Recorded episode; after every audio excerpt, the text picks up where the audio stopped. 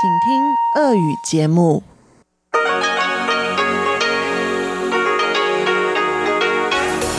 В эфире Международное радио Тайваня. Здравствуйте, дорогие друзья! Вы слушаете Международное радио Тайваня. В студии у микрофона Чечена Кулар. Сегодня 25 ноября, понедельник. Это значит, что в ближайшее время в эфире МРТ для вас прозвучат выпуск главных новостей и передачи. Передача Анны Бабковой «Вкусные истории». Моя передача сделана на Тайване. Передача Ивана Юмина хит-парад и повтор передачи «Учим китайский» с Лили У. Оставайтесь с нами на волнах МРТ.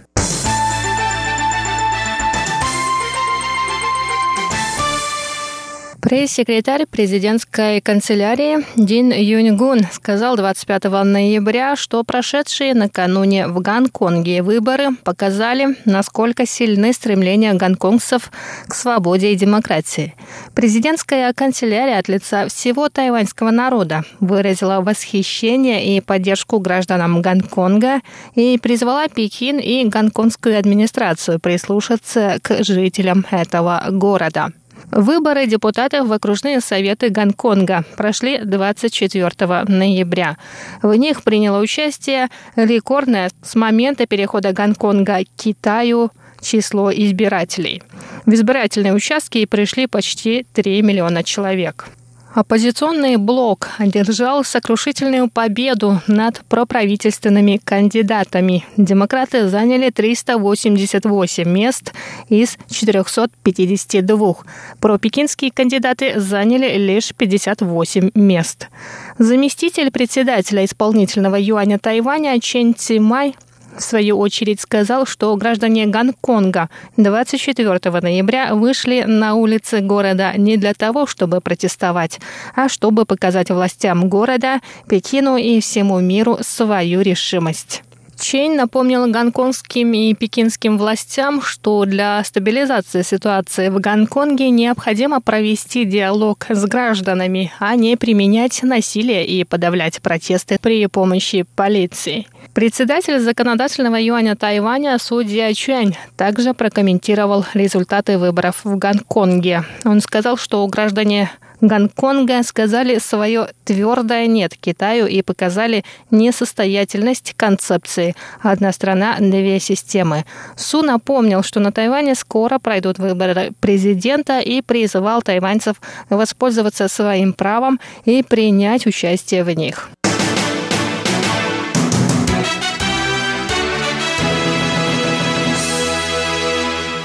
Министерство обороны Китайской республики Тайвань заявило 25 ноября, что тайваньские власти окажут помощь пострадавшим в результате падения военного вертолета в Парагвае. Вертолет военно-воздушных сил Парагвая 21 ноября потерпел крушение в городе Педро Хуан Кабальера на востоке страны. На борту находилось 10 человек. Никто серьезно не пострадал.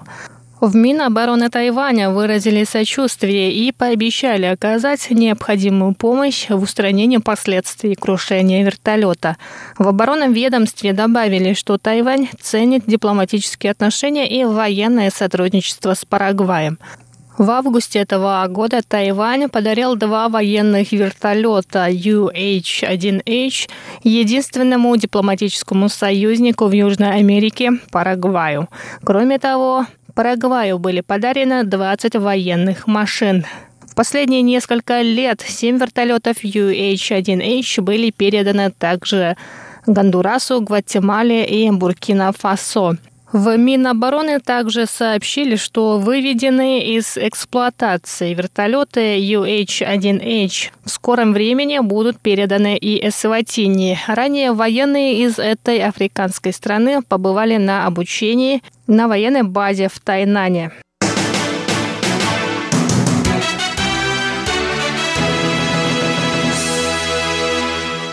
Председателя жюри премии «Золотой конь», обладатель премии «Оскар», тайваньский режиссер Ли Ань сказал, что сожалеет о бойкоте премии со стороны китайской киноиндустрии в этом году.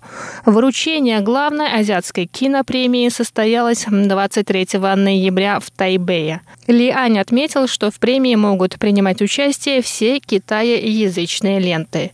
В августе власти Китайской Народной Республики запретили представителям китайской киноиндустрии участвовать в премии «Золотой конь». Это связано с речью тайваньского режиссера Фу Юй, которая в прошлом году со сцены кинопремии заявила, что к Тайваню следует относиться как к независимой стране. Председатель жюри премии в этом году Ли Ань сказал, что отсутствие китайских кинолент – потеря для кинопремии. Однако он подчеркнул, что качество мероприятия и фильмов участников не ухудшилось. Ли Ань добавил, что несмотря на нежелание вмешивать политику, киноиндустрия вынуждена ориентироваться в политической ситуации.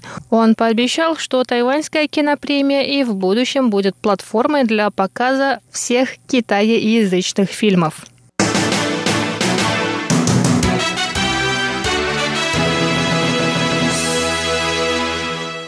Тайваньский шоколад, произведенный компанией Fuwan Chocolate, занял первое место в международном конкурсе шоколада. Финал конкурса прошел 18 ноября в Гватемале. Шоколад со вкусом чая под названием Taiwan Number One содержит 62% какао, выращенного на юге Тайваня в уезде Пиндун. Он занял первое место в конкурсе шоколада. Тайваньская компания Фуван также получила золотые медали в других категориях. Шоколад со вкусом чая тегуанинь и дикого перца заняли первые места среди темных шоколадов. Компания Фуван Chocolate основана первым на Тайване дегустатором шоколада Уорреном Сюем. В этом конкурсе принял участие и другой тайваньский производитель шоколада – компания Цэнджи Юэн Chocolate. Продукция этой компании получила две золотые медали, шесть серебряных и одну бронзовую. Всего в международном конкурсе шоколада приняли участие более десяти тайваньских брендов. Дорогие друзья, это были главные новости этого понедельника. Далее вы услышите передачи «Вкусные истории», сделана на Тайване, хит-парад и учим китайский. Ну а я, Чечена Кулар, с вами на этом еще не прощаюсь. До встречи на волнах МРТ в моей передаче «Сделано на Тайване». Оставайтесь с нами.